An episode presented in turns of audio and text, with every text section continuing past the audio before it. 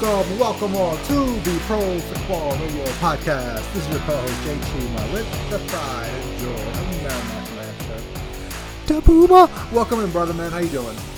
I'm doing good, man. We came off a wild weekend of football, a lot of good games. We had one dud, but all in all, it was a great weekend of surprises and you know teams floundering down the stretch. A la you know the Chargers are going to charge her, but all in all, great football. The Bengals were a you know a bobbled uh, hail mary pass away from potentially going into overtime. Wild weekend, dude. Yeah, man, it actually lived up to its name, Super Wild Card Weekend. I refuse to say that name, but this weekend it was Super Wild Card Weekend. Every game besides the the Cowboys Buccaneers game was was close, was intriguing. Um, there were times where I thought the Miami Dolphins were going to win for 10 minutes of that game. I thought for a moment before the fumble that went the other way with the with the Ravens uh, and the Bengals game. I thought for for a while they were gonna win that game. I mean, there was a lot of like fun games to watch. Everything was close. We haven't even touched on the um, the Chargers and uh, you know um, Jaguars debacle of Saturday night. So it was it was fun. I was excited. I'm really looking forward to divisional round weekend, which is my favorite weekend of football. It's it's four amazing games, and it can't come here soon enough. Mm-hmm. Yeah. Likewise, dude. Can't wait. Well, let's start right off uh, with the, the one of the bigger ones on Saturday. We got the Jacksonville Jaguars coming off that win against the San, against the Los Angeles Chargers, taking on the Kansas City Chiefs. Uh, Puma, who you got win this game, bro? Dude, call me the psychopath. Same. I'm taking Same. the Jags. I'm taking the Jags too. I'm taking the Jags. And listen, uh, you know, if you're looking on ESPN and you're looking at like, you know, the matchup predictor, you know, the Jags have a 22, essentially 22% chance of, of winning this game. But here's the thing, you know, we saw the lowest of lows from Trevor Lawrence, and you can attest to this, Jay. I know you're going to hit this, you know, in your segment about this game, but like, Trevor Lawrence has a pedigree going all the way back to like, him being essentially an elementary school of not really knowing how to lose a game. And we saw that in Clemson. And, you know, he looked rattled. He looked rattled a lot down the stretch a little bit. And, you know, in the in the Tennessee game where they had to win and get in uh, to win the uh, the AFC South. Um, I'm, going to be honest with you. I thought this game was a wrap. I almost changed the channel uh, last week when it was 27 nothing you know, Chargers. But you know, Doug Pederson, man, that that guy's got onions. He's got more onions than a grocery store, and he did not give a damn. He's like, we're gonna we're going to throw ourselves back into this game. They really didn't g- go away from kind of what got them there, and you know, they put the ball in Trevor Lawrence's hands, and you know, yeah, Lawrence made mistakes, but his receivers had some crucial drops. But I think like this, you know, group as a whole kind of went over that that mountaintop. And you know, I get it. They they have a huge juggernaut in the Kansas City Chiefs on the you know they're on the road going into Arrowhead. But I think you know with that adversity they faced last week, you know they at this point they they have to be feeling themselves and saying like we can essentially come back from anything at this point. And you know I think you're going to see a heavy dose of ETN. Uh, Christian Kirk, uh, you know, hopefully he gets rid of the stone hands, but I like Trevor Lawrence to squeak out a win here, probably like a one point margin of victory. It's going to be close, but give me the Jags.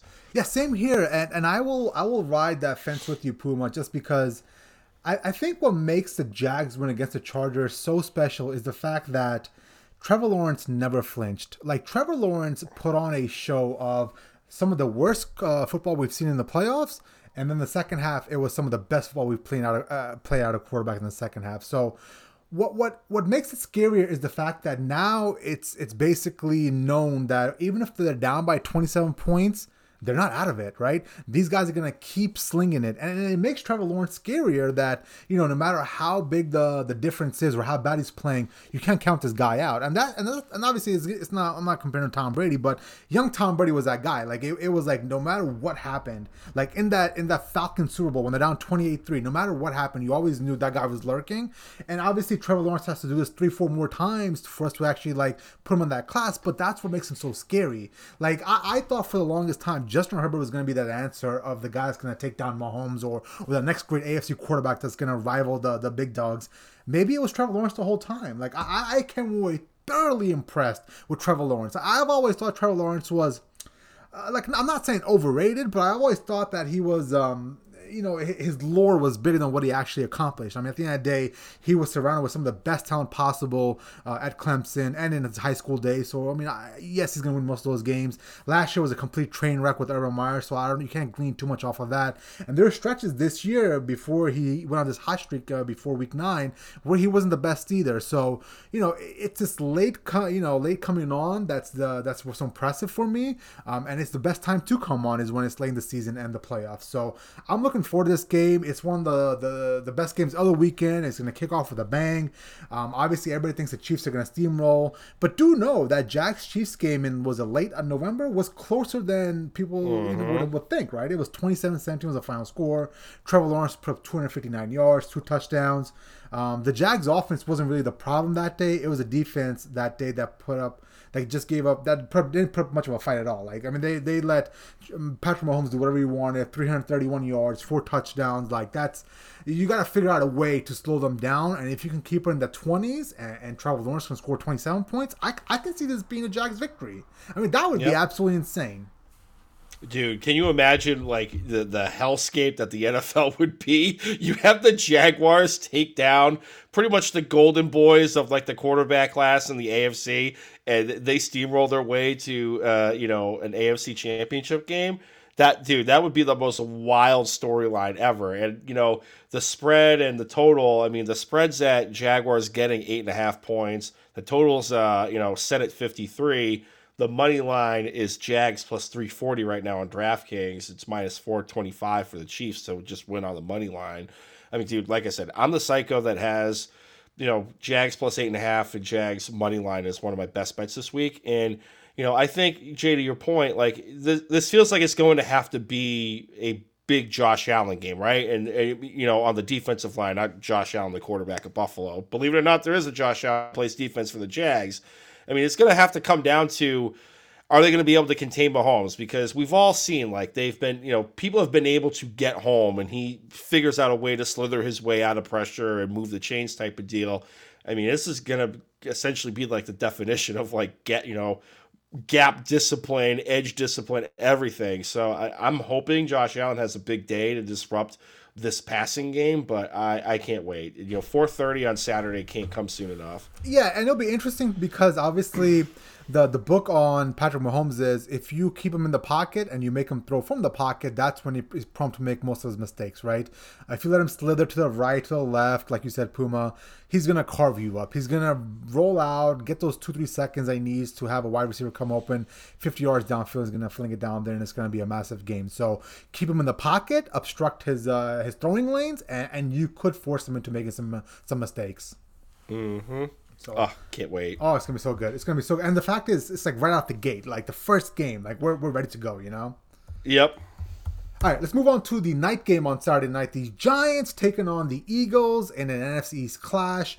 Um, to a lot of our, well, actually, to not many of our surprises, uh, the the Giants actually won up in Minnesota, which was a, a fraud team. Like uh, the Vikings are just a fraud team, but you know the Eagles are coming off a bye week. They're getting healthy. There's still questions about Jalen Hurts' uh, shoulder. Um, obviously, he came back and played in the season finale to lock up the number one seed, but uh, the Eagles didn't look the best uh, in that in that performance against the Giants. So third time that this is happening, these teams are meeting, and you believe there could be an upset here, correct? Dude, I'm the psycho. I'm, I, you know, a lot of the, the dogs are going to be barking with me this weekend. I got the Giants plus seven and a half right now on DraftKings. Uh, I have the Giants plus seven and a half as one of my best bets, but I also have the Giants money line as one of my best bets. Here's the thing, Jay, out the gate, you hit the point, the, the nail on the head.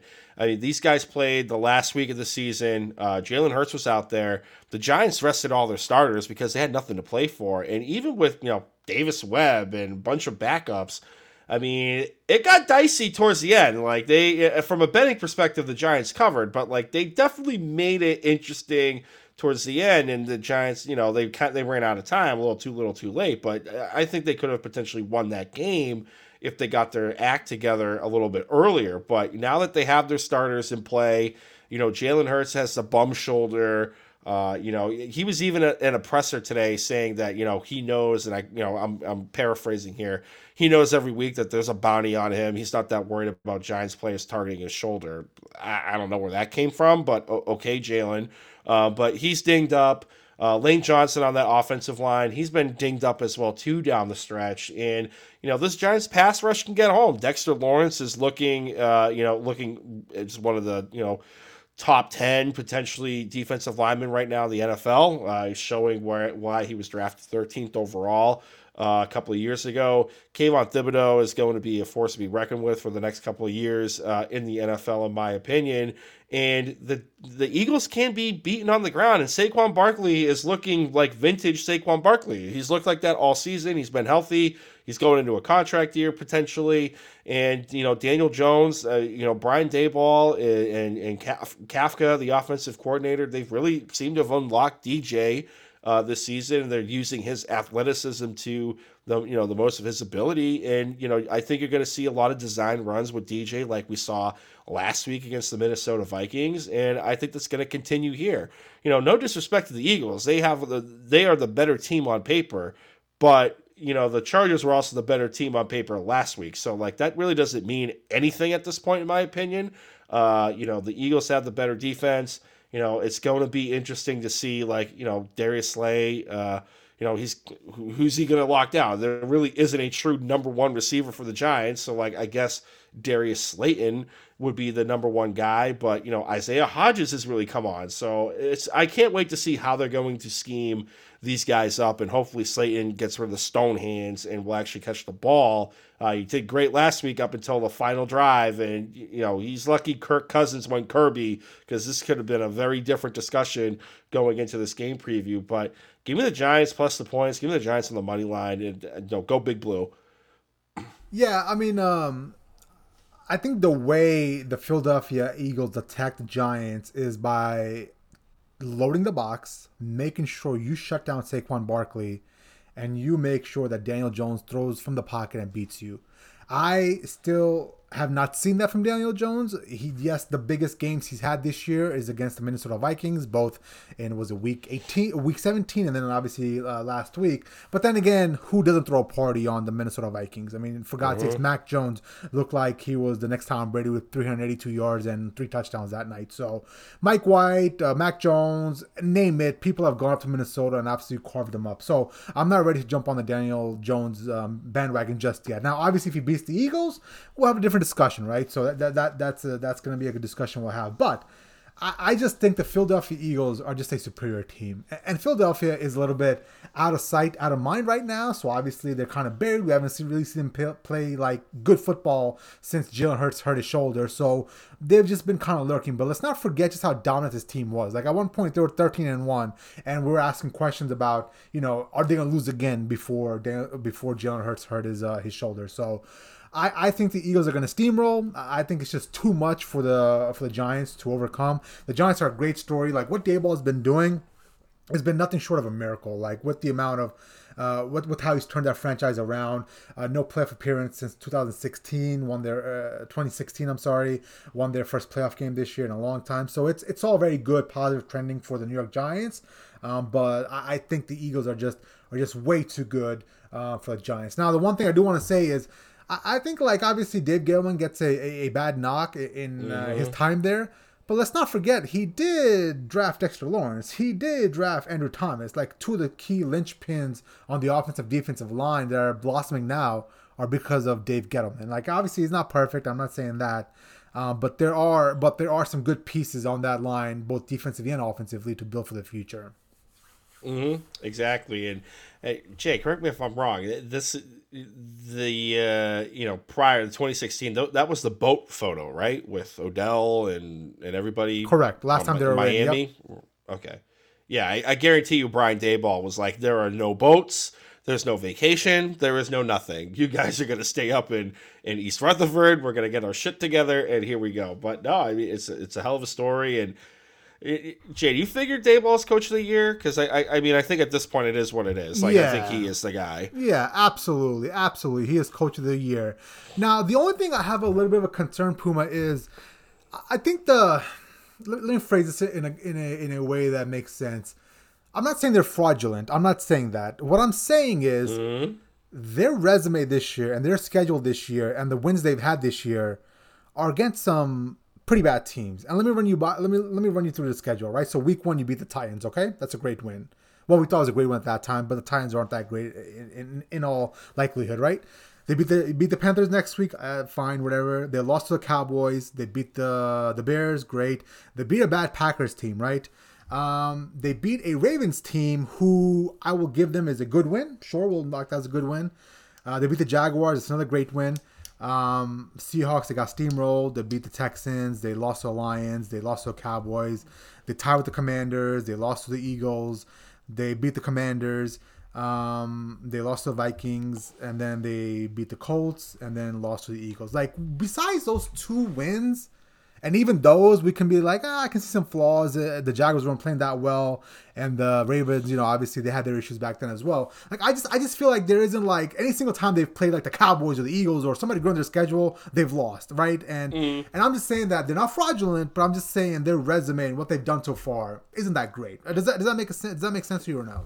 Yeah, yeah, it's like one notch above fraudulent. Mm-hmm. Yeah, exactly. So, Got it. Yeah, I mean, they, I mean, listen, like they, they really haven't been somebody of value since that Ravens game, and, and and I guess the Ravens were playing well at that point, but even the Jags win at that point, like the Jags are playing some pretty bad football and being the year, so. Right. Like I just I mean looking back on it now and seeing where things have turned out with the Packers being bad and obviously some of the other wins they've had, like it just I just think they're right for the picking this week. I think this could potentially get ugly very quick for the Giants. Right. Well, I've been saying for the most part all year, you know, especially with you know your brother, the oh, biggest God. fan of the Giants that I've ever seen. I mean, I've been consistent saying that I think personally that this team is a, a year or two ahead of schedule. Mm-hmm. So like, we're gonna find out. Like, if if it's gonna, are they gonna be able to hang and keep it close, or is the point gonna be proven they're gonna get their heads, you know, beaten in? I'm leaning towards the trend continues. I think they're going to hang. But I mean, dude, all bets are off at this point. It, goes with any sport. Like, just get to the playoffs and see what happens. And of course, this well, is this is it. And I mean, is this Sirianni's like first real taste yeah. of the mm-hmm. playoffs? Mm-hmm. No, he, he, so well, he got demolished last year in uh, in Tampa Bay. Remember? That's right. Yeah. So yeah. like, is he gonna is he gonna be loose this time? Is he gonna be a little bit tight? Like, there's so many storylines going into this game. Yeah, I can't. I cannot wait. It's gonna be so good. But Puma, the game of the week. The Cincinnati Bengals are traveling up to take on the Buffalo Bills. Oh, I cannot wait for this. Sunday, 3 p.m. cannot come soon enough. I am so damn excited about this game, man. And this is a game that obviously we all know what happened Monday Night Football. The Bengals and Bills were supposed to play. The game got postponed slash canceled because of the Damar Hamlin situation. Thank God he's doing well. Um, mm-hmm. I'm sure he's going to be in the stadium on, on Sunday to give those guys a little boost. Um, but Puma, like this game right here, man, like this is fireworks. This is where this is what football is all about, especially with the NFL in today's day and age. Who got to win this game, man? Dude, I'm torn, man. This this could go either way. One, I'm I'm amazed this is not in the primetime spot, but that's just me. Uh, but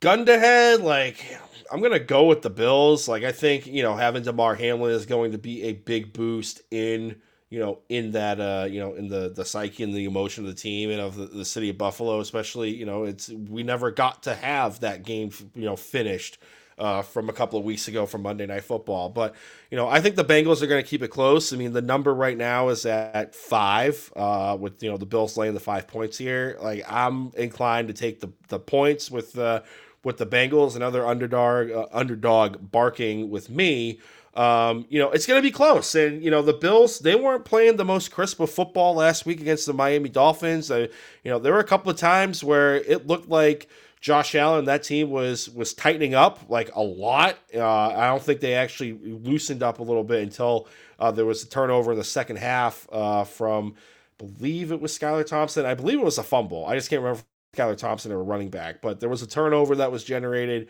Uh, the Bills had plus field position, but they were playing tight the majority of that game, and I, I think they might have been buying into the press. of you know, it's going to be a, a tune-up game essentially uh, with the, the, the third string quarterback in there.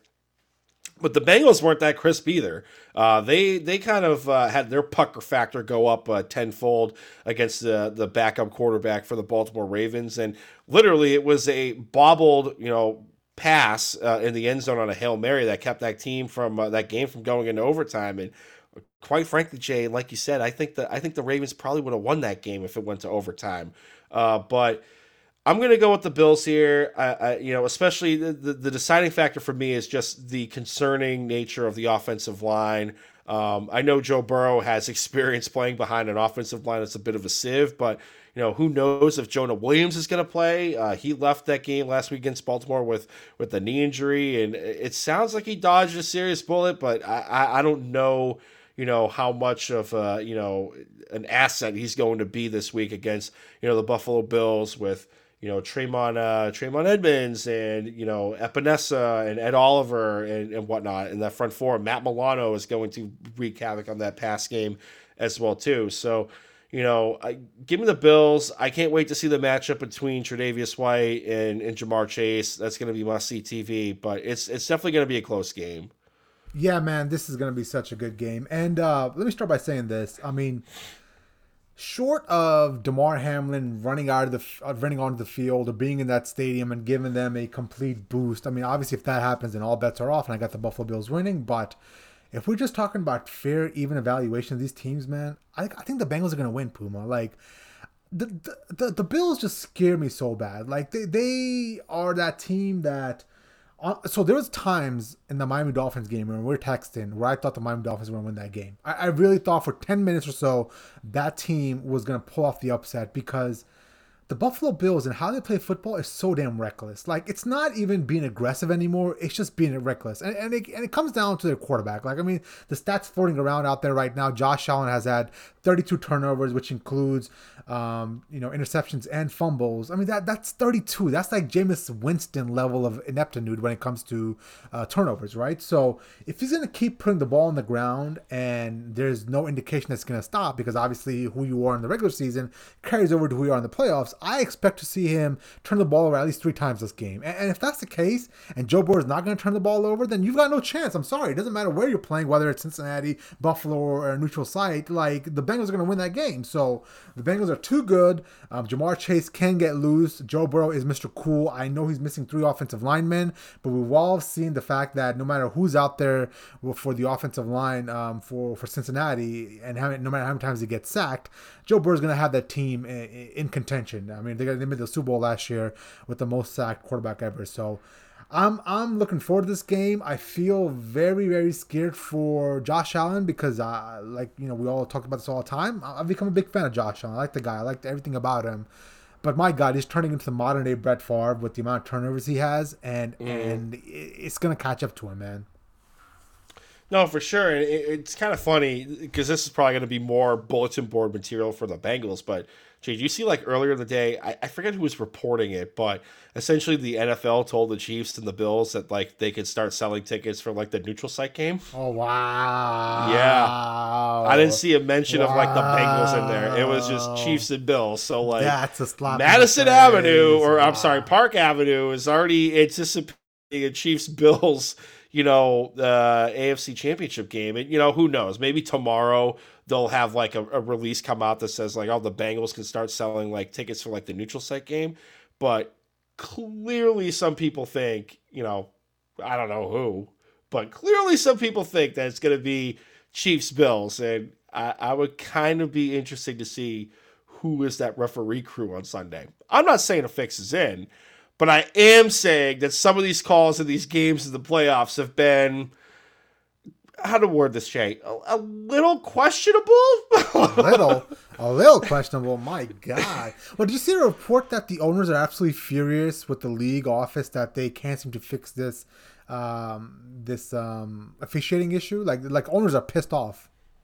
Yeah, because they're all in bed and getting money from the, the sports books now. Mm-hmm. And Jay, like I saw the report, you know, la- uh, early last week where uh, essentially the NFL came out and said they're going to do an investigation in the how the uh, the the Seahawks Rams game was officiated because there was a lot of questionable plays and you know, I, I, think essentially they came to the conclusion that the Lions would have been the better matchup against the 49ers. Mm-hmm. But at the end of the day, it's it's the Fox guarding the henhouse. Like, what real change is going to happen? Like, the NFL is doing this investigation. They're the ones that employ these guys. They're the one that have a collective bargaining agreement with the unions. And unless, like, you start docking these people's pay or you actually get rid of the dead weight a la Jerome Boger, the NFL version of Angel Hernandez in Major League Baseball, There's going to be no change. There's going to be no change. We're going to have three day. We're going to have Monday, Tuesday, Wednesday to bitch about the refereeing of the games on Sunday, and then it's going to be forgotten by the time Thursday night football comes around.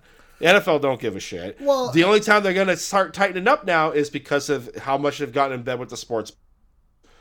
Yeah, I mean, at the end of the day, Puma, like it's Jerry Jones said this years ago.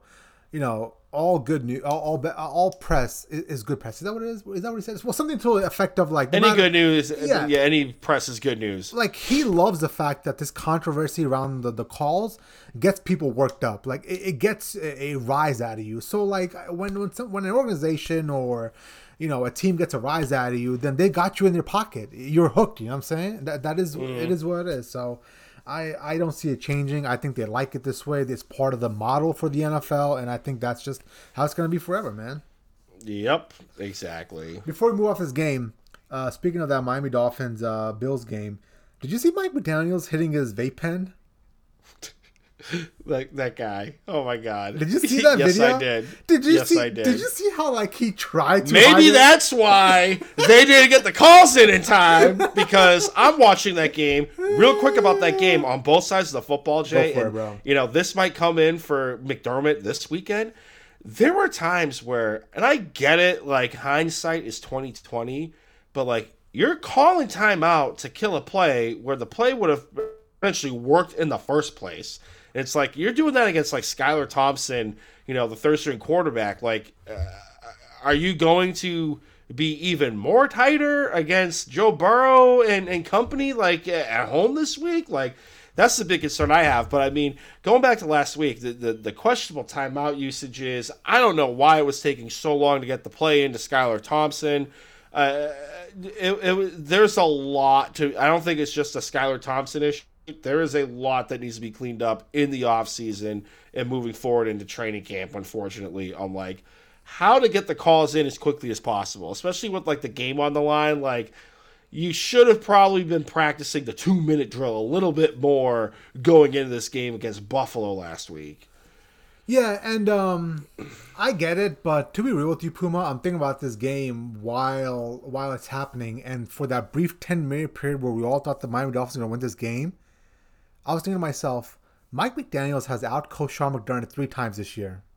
Like, let's be real about that. He won down in Miami. He beat the Buffalo Bills. Uh, four weeks ago, the Miami Dolphins travel up to Orchard Park and they go toe to toe, blow for blow. And the only reason they lost that game is because I believe the snow came into play. And then with a third string quarterback in Skylar Thompson and the wide receivers dropping balls left and right, not helping out the quarterback at all, he still somehow was able to get in the in the game when he was down 17-0 and potentially win that game. I'm sorry, hats off to Mike McDaniels. Bro, vape all you want. Like you outcoached Sean McDermott three times this year.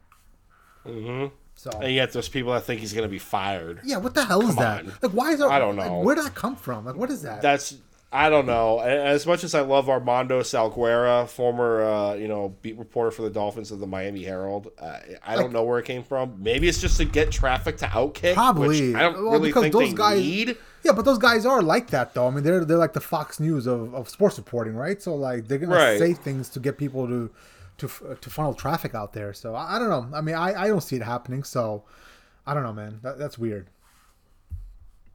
Yeah, All right, let's move on to the last game, Puma. The Dallas Cowboys taking on the San Francisco 49ers on Sunday night at 6 p.m.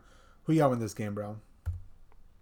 lay 'em. I'm laying the three and a half with the 49ers. One of my best bets this week. Uh, you know, no disrespect to the Cowboys. What they did, they exercised some demons last night. They won their first road game in, you know, pretty much uh, the time frame that I've been alive. I'm, I'm 30, 34 years old. And uh, yeah, they, they haven't won a road playoff game in 34 years, essentially. So, you know, I don't know if it's more so like everything came to, came together for the Cowboys finally. I mean, clearly Dak looked great. Like I'm not going to take anything away from Dak Prescott. Maybe the thumb finally healed because he looked, you know, god awful pretty much every game since he came back from the injury uh, from the thumb issue. Uh, was you know he was guaranteed to have a turnover in every game. He was clean with the ball yesterday. Uh, I don't know if that was the thumb just feeling better. Maybe they hit him with some feel good medicine. Uh, but you know the all the skill position players, the wide receivers were hyper elite. Um, but was that more of a product of how bad and dysfunctional the Tampa Bay Buccaneers are? Yeah, I'm going to lean that way a little bit. And also, like Brett Maher, not only did he miss four extra points and was drawing the ire of Dak Prescott on the sideline, but if you go back to last week when they only scored a touchdown against the Washington Commanders, Maher also missed the extra point in that game too. So technically, it was five extra points in a row that homeboy missed. Um, clearly, there's something going on upstairs with uh, with Maher. Uh, I think you know, you know, they, they, they circled the wagons today. Mike McCarthy essentially came out and said Maher is our guy. Well, yeah, you're, you're on a short week. You're going into the divisional round, and the the free agency pool of kickers is not that great. Like, are you going to bring in Ammendola to be the kicker? He was really lighting it up earlier this season with his three other stops. Uh, you know, Rodrigo Blankenship, uh, nope. I, I think Maher is still better than him. So they really didn't have a choice. They still have to roll with Maher. Is it gonna? It's gonna essentially come down, in my opinion, to you know potentially an extra point, potentially a field goal. Is Brett Maher turning into Chuck Knoblauch of the New York Yankees, where towards the end he couldn't throw the baseball to first base? We're gonna find out this weekend. But the 49ers I think they're the better team. Uh, they're the better coach team, in my opinion. They have the better offensive play caller, uh, the best offensive play caller in the NFL, and kind of an under the radar narrative, Jay. But this is essentially like a, a revenge spot for either Dan Quinn or Kyle Shanahan because one pretty much blames the other for what happened in that Atlanta Falcons New England Patriots Super Bowl game. So this is going to be something to watch. Uh, Brock Purdy, he kind of played a little tight in the first half against the, the Seattle Seahawks, but he seemed to get more comfortable as the game went on. You know, Deebo Samuel avoided some injury uh, concerns with you know, kind of with the dirty play on, on, a tackle where it looked like the the Seahawks uh, defender was trying to gator roll him essentially. But you know, I'm going to lay the points here. Uh, the the offensive line for the 49ers better. I, I just think every skill position and, and schematically uh, is leaning in the 49ers' favor. So I'm, I'm, I'm easily laying the three and a half. Uh, and you know the money line is minus 190. Maybe you want to pair that with like a, a you know an underdog uh, to maybe get some better value. But dude, give me give me the 49ers all day. Yeah, absolutely, man. Um, I think uh, I think you know I'm locked step with you right there. I think the the 49ers are going to win. I think this could get ugly. This could be a little bit of a blowout. I think top to bottom, the San Francisco 49ers are better in the offensive attack. They're better on defense. Um, they're better coaching wise, schematically. Kyle Shanahan can run circles around Mike McCarthy. So, you know, I'm not going to spend too much time here on, on the 49ers winning this game, but I do want to talk quickly about Brock Purdy. Like, I think it's time we start to consider this is not just a flash in the pan, but this kid might have something. I mean, this kid on on was it Saturday night or whatever whenever they played, like they they basically were a little tight, like you said early on, but then like it just like a like a switch flipped, and all of a sudden this dude is like the next Joe Namath out there, right? I mean Joe Montana out there. Like he looked amazing. He scored four touchdowns in total. Put it this way, in seven games, I believe the stat is Jimmy Garoppolo had like four seven playoff game. He has four touchdowns. This kid had it in one game, right? So mm-hmm. there's something to be said about how how he doesn't flinch when the moment's too big. He has good resolve. He gets the ball out as, as soon as possible. He understands the system well. He has good command of it. And it's not just a simple, like, well, anybody can win that system narrative. That, that's absolute BS. I mean, we've seen Trey Lance struggle in the system. We've seen CJ Beathard or Beathard, whatever his name is, struggle in this system. We've seen Nick Mullens struggle. So it, there's something special about this kid. I, I think after this weekend, like he, the story's gonna become national. Like, is this the next big thing late in the playoff, late in the draft? He comes out of nowhere, Mr. Irrelevant. It's gonna be quite the storyline if he does make to the NFC Championship game. Oh, for sure, dude. Can't wait. Can't wait. It's and you know the kid the kid's doing everything Jimmy Garoppolo's done at a quarter of the price. So now the 49ers looking forward, regardless of result. They're, they're going to have to do some uh, pretty big soul searching on what they're going to do at the quarterback position moving forward with Trey so, Lance, this guy. so Jimmy quickly, uh, let's start on this. Is Trey Lance era done in San Francisco? I mean, is that over? I think so. You know, yeah. I you know I think for what he is, and yeah, sure, like his the ceiling could be a Josh Allen, Patrick Mahomes type of deal, but you know, North Dakota State, no disrespect to North Dakota State, uh, you know, Division two powerhouse, and hell, I mean Carson Wentz went there and won a championship, uh, but I just he hasn't had enough reps. He wasn't that he wasn't a starter for that long. It kind of gave me flashbacks to like Mitchell Trubisky at North Carolina. Like he didn't get a lot of starts there, but he was taken. You know, I believe he was taken second overall in that draft class uh, by the Chicago Bears. Funny enough, the 49ers traded out of that spot to get a defensive lineman, Solomon Thomas. But you know, I just I it he's on the rookie deal, so like yeah, maybe a team is willing to potentially trade for him uh, just because you can't build around the rookie contract. You know where that landing spot is, I quite frankly have no idea. Uh, but I, I think the Lance era is over at this point, in my opinion. Okay, all right, that's uh, that makes sense. Um, there also might be an era over, and that might be the Lamar Jackson era in Baltimore. This oh. story has been percolating for about four or five weeks now, and it came to a head when he decided not to play in the playoff game. He decided not to even travel with them to Cincinnati and play, uh, you know, uh, provide support. It seems like he is basically done with the the Ravens, and the Ravens might be done with him. And he posted on Instagram a couple days ago um, some stuff along the lines about how when you have something good, you pour into it, you appreciate it, because when you take care of something good, that that good thing will take care of you. Uh, basically, you know, obviously we don't know what's happening in Lamar Jackson's personal life, so I don't think this is a relationship thing, right? I think this is strictly pointing right at the Baltimore Ravens, saying, "Hey, you didn't appreciate me for what I am, and now you're gonna lose me." Right? This is basically his way of of getting back at the Ravens, saying, "Haha, I didn't show up for the playoff game, and now you're gonna lose me." So, how do you mm-hmm. think this thing is gonna finish, man? How do you think this thing is gonna unfold? Like, we all understand that the divorce is happening right in front of our eyes, the breakup is happening. Do you think he gets moved? Do you think the franchise tag is hit on him? Will he complain on the franchise tag, which is something he said he won't do? How do you see this messy situation that's going to get very messy here soon once the offseason comes uh, play itself out? Yeah, everyone says they won't play on the franchise tag until it comes, you know, you know, uh, nuts to bolts, and it's like, all right, well, if you don't want to play on the franchise tag, then you're not going to accrue a season, and you're going to delay your free agency by a year. I think they're going to I believe they're going to hit him with the franchise tag. Now, whether or not ownership throws enough dollar signs at, you know, Lamar Jackson to, you know, soothe these ruffled tail feathers is a different conversation. Personally, I don't think so. I think they're going to either make him play on a tag or they're going to do essentially what the Packers did with Davante Adams and have him sign on the tag, you know, find a trade partner that's willing to pay him the contract that he wants, and you know, obviously with some draft capital attached to it as well too, and then uh, and then go from there.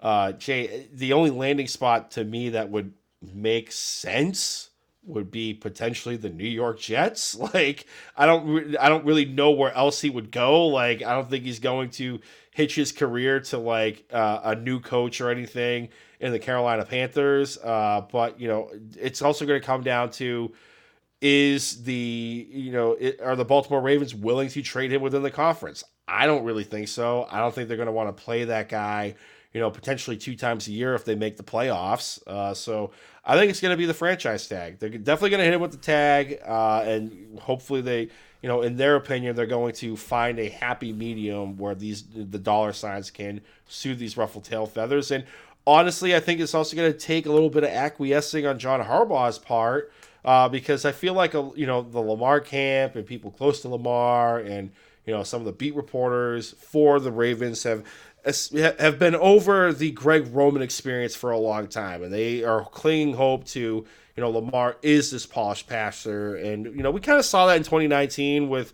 you know him and Marquise uh, Marquise Brown, uh, especially in that game against the Miami Dolphins, but it was the Dolphins in a rebuild year, but you know, he did show flashes of being a proficient passer at times. I think John Harbaugh is potentially going to have to get in a guy that's going to be willing to air it out. And that's also going to mean, you know, now you're going to change up the scheme and what wide receivers are going to want to go there as well too. So there's a whole lot to unwind here, but I'm going with franchise tag and and uh, you know, potentially finding a happy meeting with the contract. Puma, um, Lamar Jackson to the Patriots confirmed.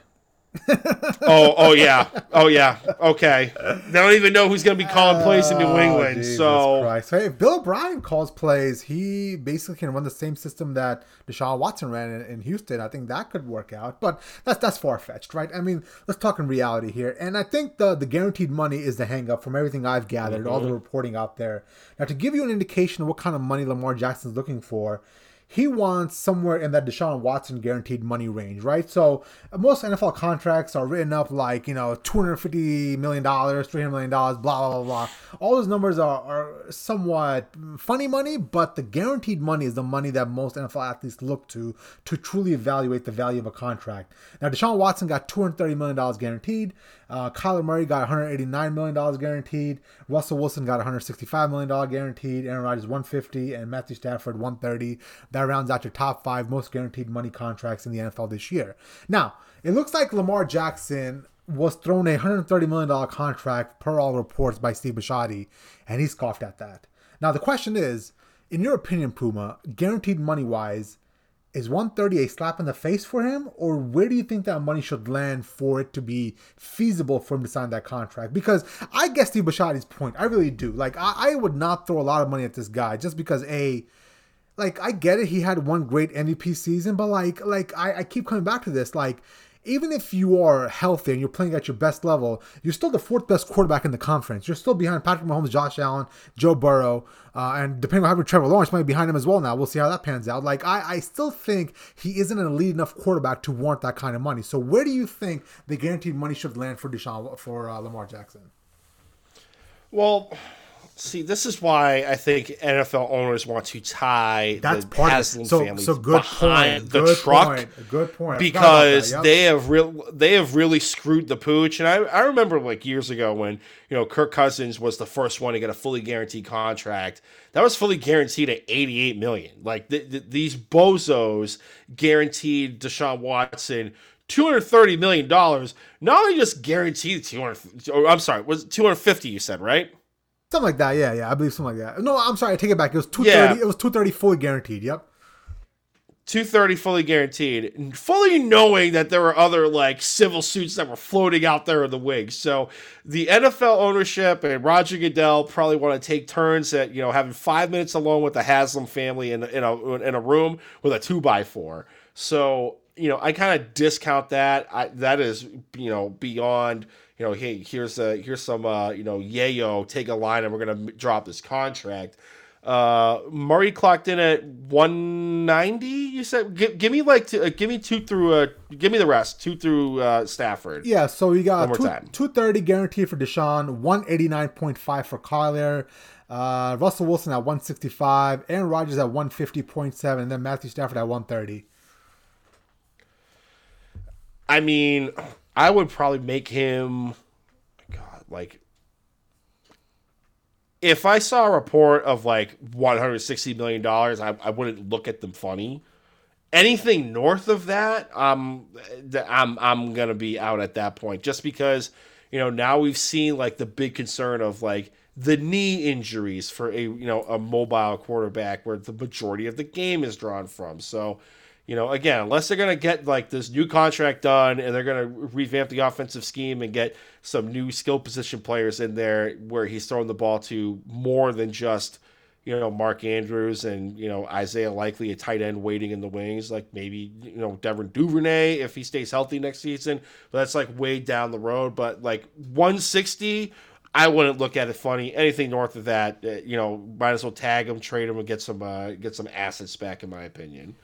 Yeah, and that was my next point, Puma. You took the the words right out of my mouth slash notepad. I, I do believe this is a an a vested interest by the league and Steve Bisciotti to correct the quarterback market.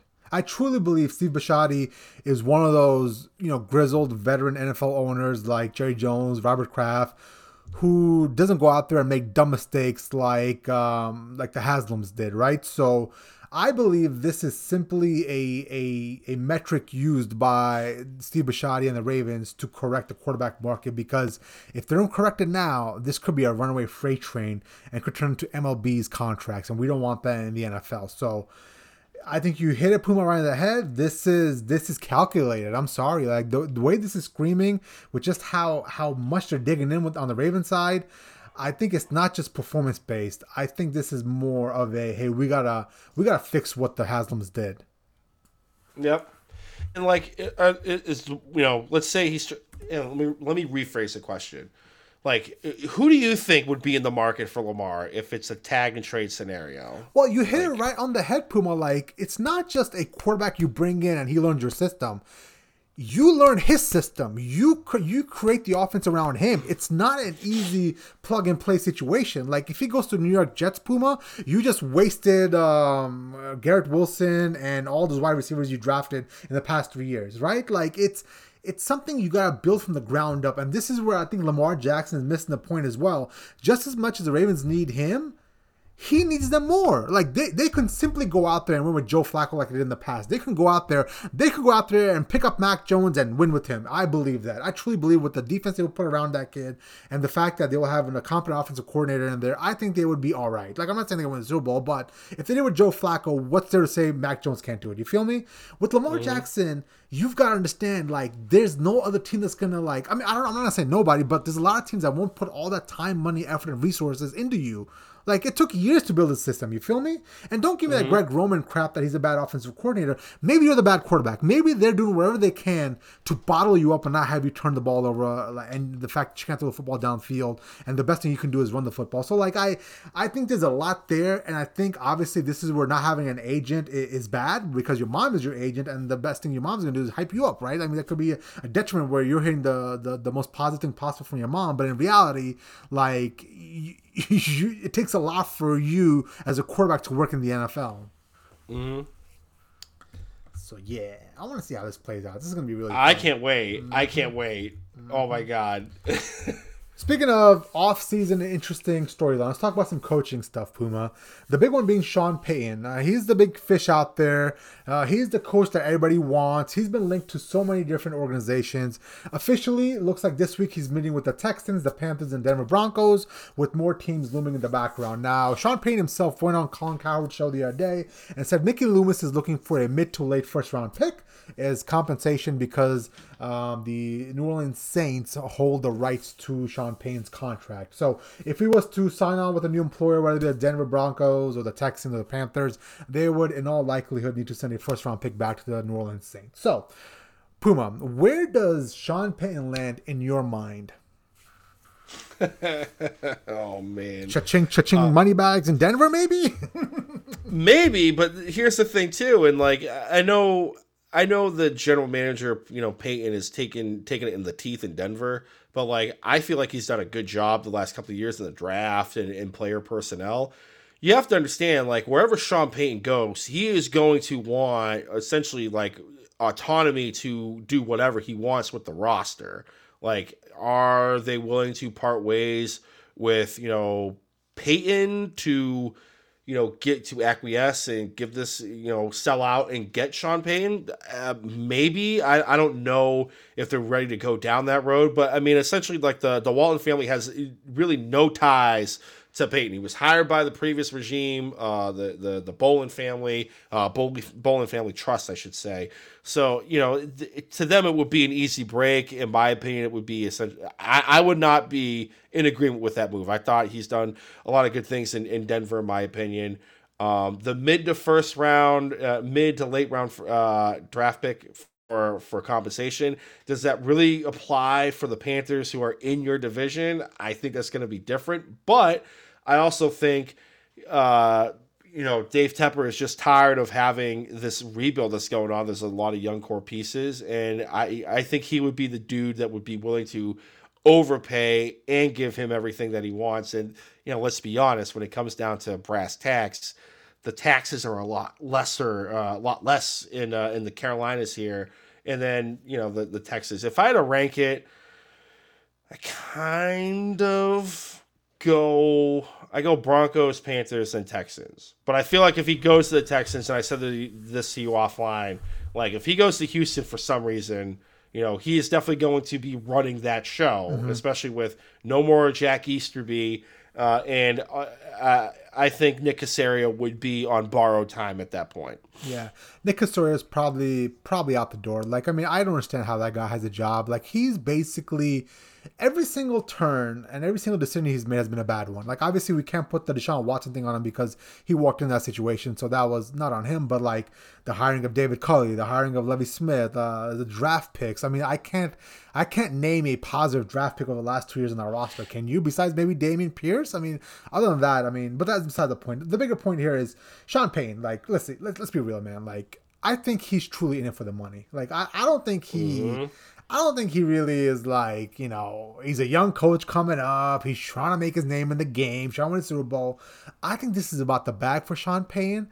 And the wealthiest owners right now are the Walton family and the Denver Broncos. Like that Walmart money runs deep, brother man. And I think that's where he's probably going to end up. Now, there's a lot to be played out with regards to how is he going to mesh with Russell Wilson?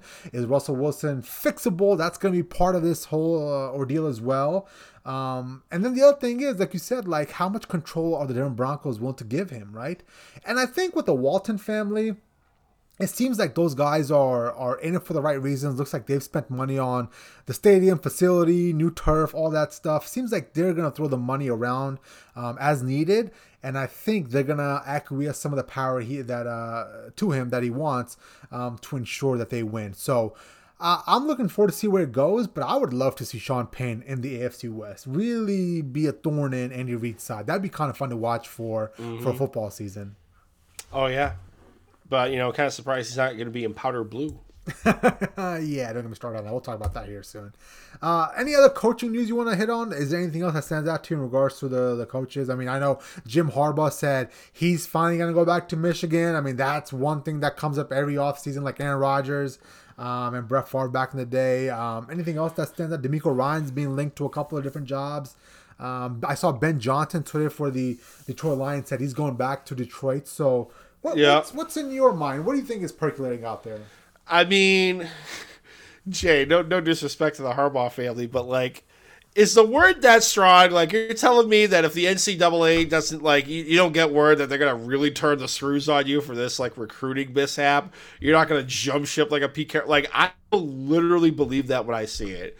I'm not holding. I'm not completely closing the door. so you think he's if gone? That, I'm not saying he's gone. I'm still saying he's exploring his options and he's doing like the Harbaugh thing to kind of stay in the in the press a little bit. He he's got a per, a penchant for putting his foot in his mouth from time to time. And you know, if you were really staying at Michigan, is there really any need for you know one for you to do the initial news release a couple of weeks ago, right before the NCAA investigation comes out, and then two like Michigan football program itself does like a quote from you know, hey, the the mm-hmm. athletic director, hey, I spoke to like if that's the case, there really should not have been like two press releases at this point saying that he's gonna he's gonna keep his job. I'm not holding. I'm not.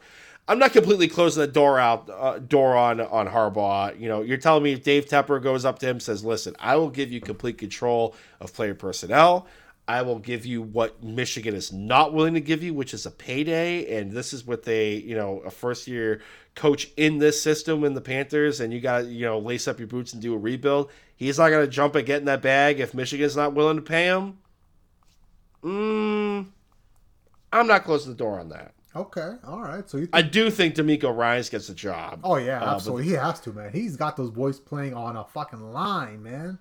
Mm-hmm. I think DeMeco Ryans gets the job. I just hope it is not the Houston Texans. Mm-hmm. like, you know what I mean? Like, nobody gets the chance. Like, who is going to want to go there and be done? Uh, you know, be canned in a year. So, mm-hmm. I think he's going to get a job. You know, God, like there's just there's so many limited chairs. Like, I would.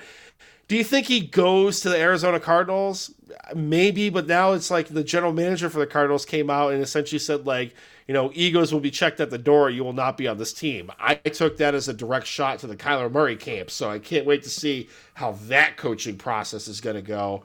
Um, the other thing I want to hit on real quick was I thought it was kind of funny uh, last week how news came out that uh, Cliff Kings- Kingsbury is chilling on the beach in Thailand yeah, and yeah, is like told yeah. his agent, "I'm not interested in anything this year." Yeah.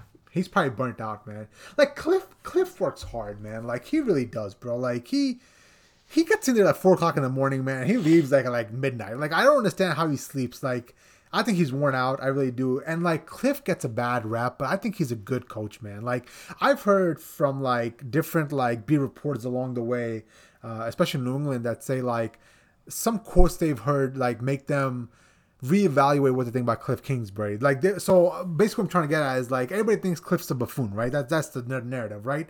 But mm-hmm. beat writers that talk to people uh, inside the NFL say the hardest team to game plan for and the hardest offense to game plan for is Cliff Kingsbury's air raid offense. Like when that thing is running and it's humming and Kyler Murray's not being a, a moron, that thing is hard to defend. So he gets a bad rap, bro, but I hope he gets his mind right. I hope he comes back next year and hopefully he aligns himself with a nice quarterback. Like, could you imagine him with Justin Herbert? Could you imagine if, hmm. if he wasn't in Thailand right now and he was the offensive coordinator for the Chargers? My God, that would be so much fun.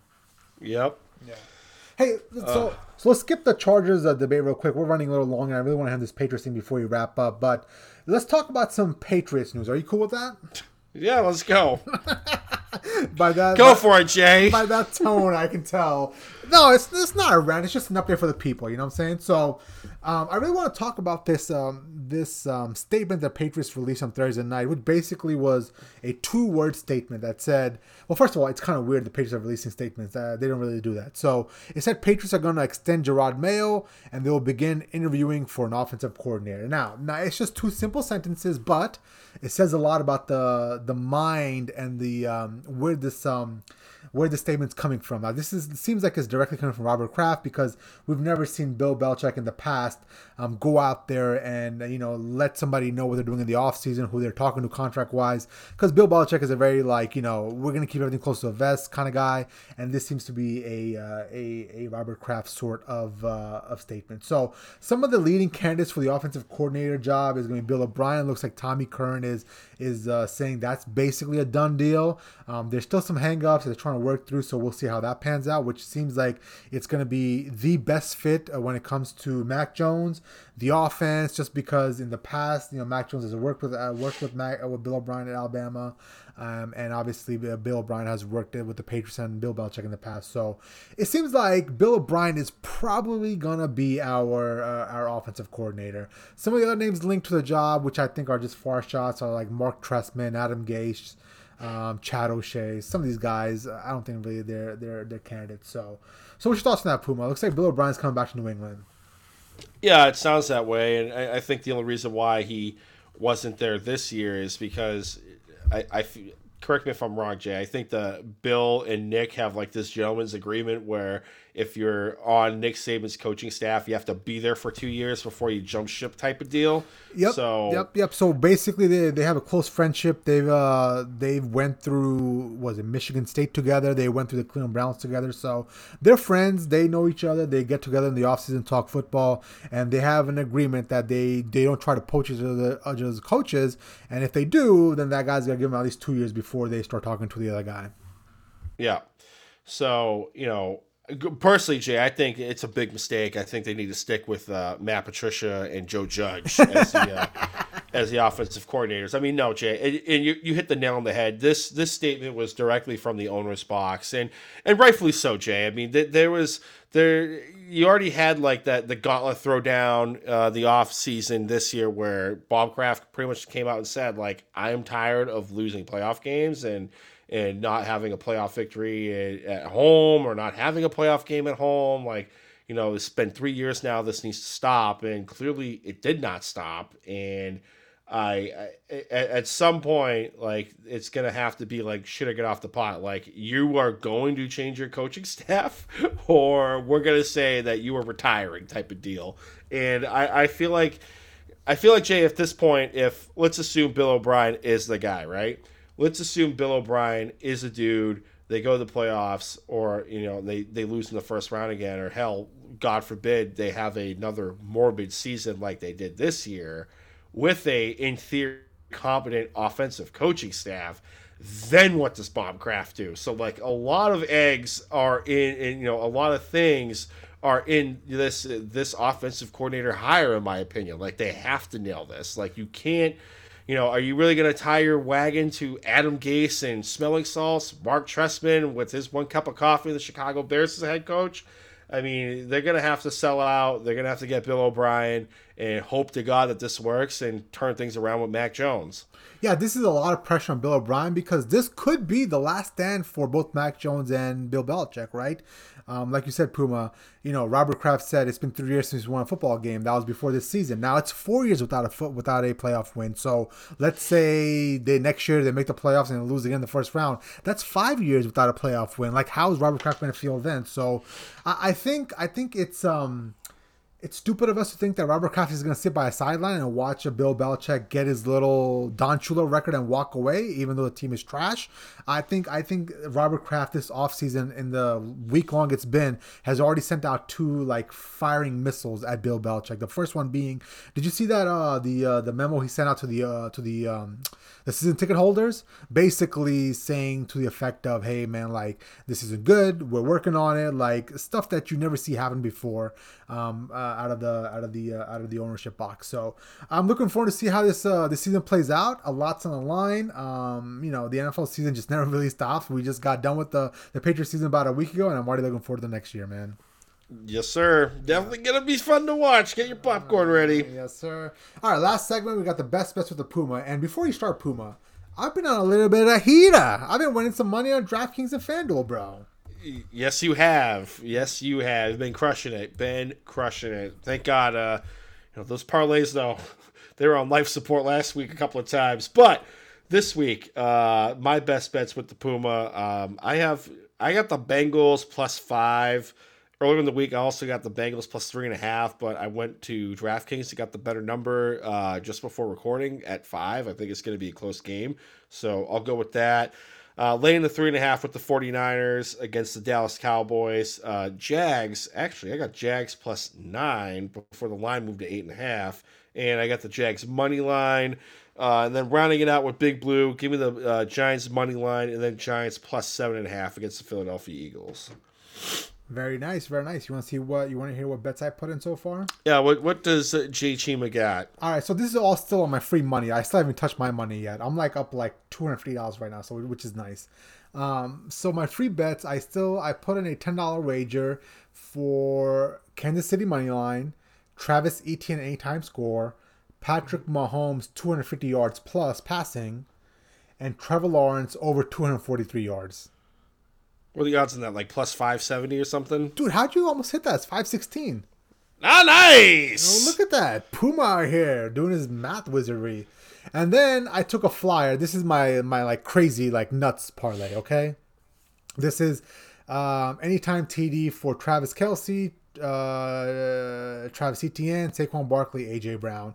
Um, that's going to be a plus 1245 um, for the odds, and it's like 20 bucks is going to get you like 250 or whatever it is. But this is like a more aggressive one, you know? Uh, dude, I hope Kelce comes through for you because the last couple of times he did Kelce anytime touchdown scores, homeboy laid an egg for you. Yeah, oh. yeah. But but I mean, they look at him. I mean, he. I mean, that's all you can ask for, right? They look at this him hardcore. True. So. Um, I wonder if I have anything in DraftKings. By the way, DraftKings, I don't like them as much as I like FanDuel. Like FanDuel seems to be more, um, more free in how they let you bet stuff. You feel me? Mm.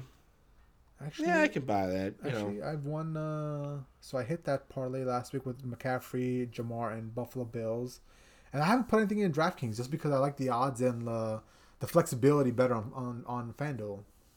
There you go. Look at you becoming a pro-ish better like myself. Shopping lines, getting the better number. Love it. Yes, sir. All right, man. Well, listen, we're 64 minutes in. We've rambled on for way too long. Let's call it a day, man. All right, this episode of the pod, previous episodes of the Pro Football Radio podcast can be found on Spotify, Google Podcasts, Apple Podcasts, and anywhere else you get your podcast at. YouTube as well too. Uh, YouTube, be sure to hit the little bell button, get to you know get notified when videos drop in the feed. Be sure to hit the subscribe button as well too. Uh, Apple Podcasts, be sure to leave a five star review. Google Podcast, five star review as well too. Social media wise, Facebook, Instagram, Pro Football Radio Podcast, the Twitter machine at PFR Podcast. I'm on Twitter, Brando underscore Puma. Jay Chima, the captain of the ship on the ones and the twos, is at Jay Chima. Hit us up, like, subscribe, follow, download, share. DMs are open. Hit us up anytime. More than happy to talk gambling aspects, you know, odds, whatever, game previews anything at this point.